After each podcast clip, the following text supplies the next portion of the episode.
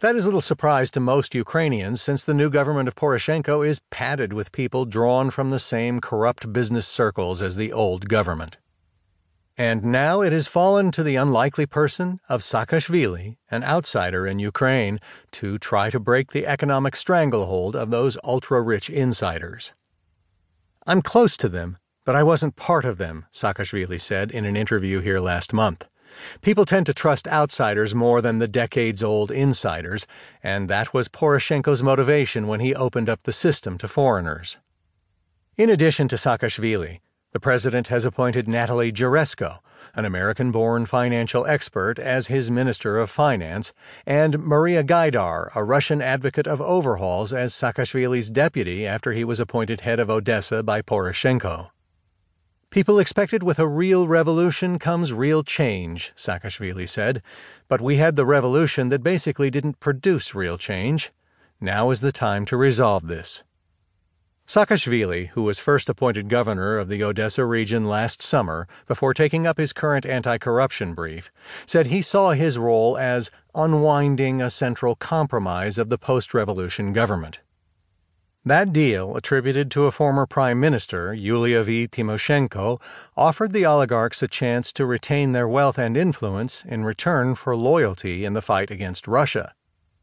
In exchange for appointments as governors, the oligarchs agreed to deploy their wealth to finance private militias to fight the separatists. Igor V. Kolomoisky, a gas station and airline tycoon, was appointed governor of the Dnipropetrovsk region where he founded Ukraine's most powerful private militia, the Dnipro 1 Battalion. Kolomoisky is now out of office, and Poroshenko has taken steps to incorporate Dnipro 1 and other private militias into the army.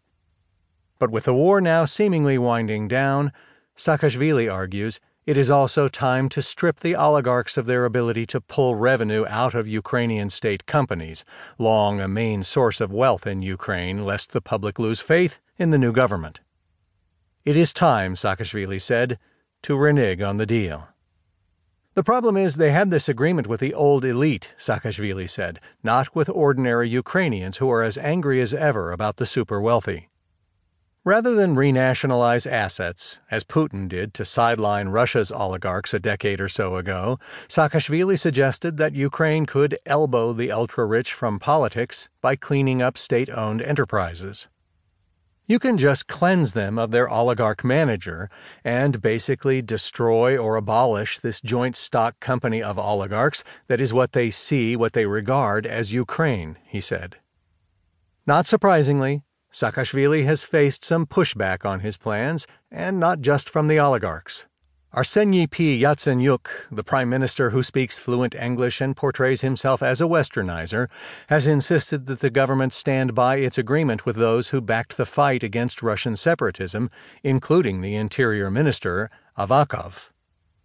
Saakashvili, a shrewd politician with a populist streak, has set about organizing rallies around Ukraine to build a grassroots anti oligarch movement called Cleaning Up Ukraine. And he started the movement pointedly here in Avakov's hometown, Kharkiv, in January. What I hear from Ukrainians, unfortunately, is it's never been this bad in Ukraine, Saakashvili told the crowd in Kharkiv. We need to change this government. Who do we need to change it for? For us for you and for me. Saakashvili spoke of post Soviet malaise, of kleptocrats and party hacks who steal the people's money and hope. The crowd soon warmed to his heavily accented Russian. Given the anger at corruption, it seemed to work. The oligarchs who fed the rotten politics of Ukraine, even now, he said, must go. People chanted and cheered. Afterward, Saakashvili waded into the crowd. The poor and elderly pressed about in their frayed sweaters and cheap overcoats, asking him to lead them out of the mess. Women sidled up to snap pictures. In the swirl, Saakashvili smiled and soaked up the attention. He's our last chance, somebody yelled.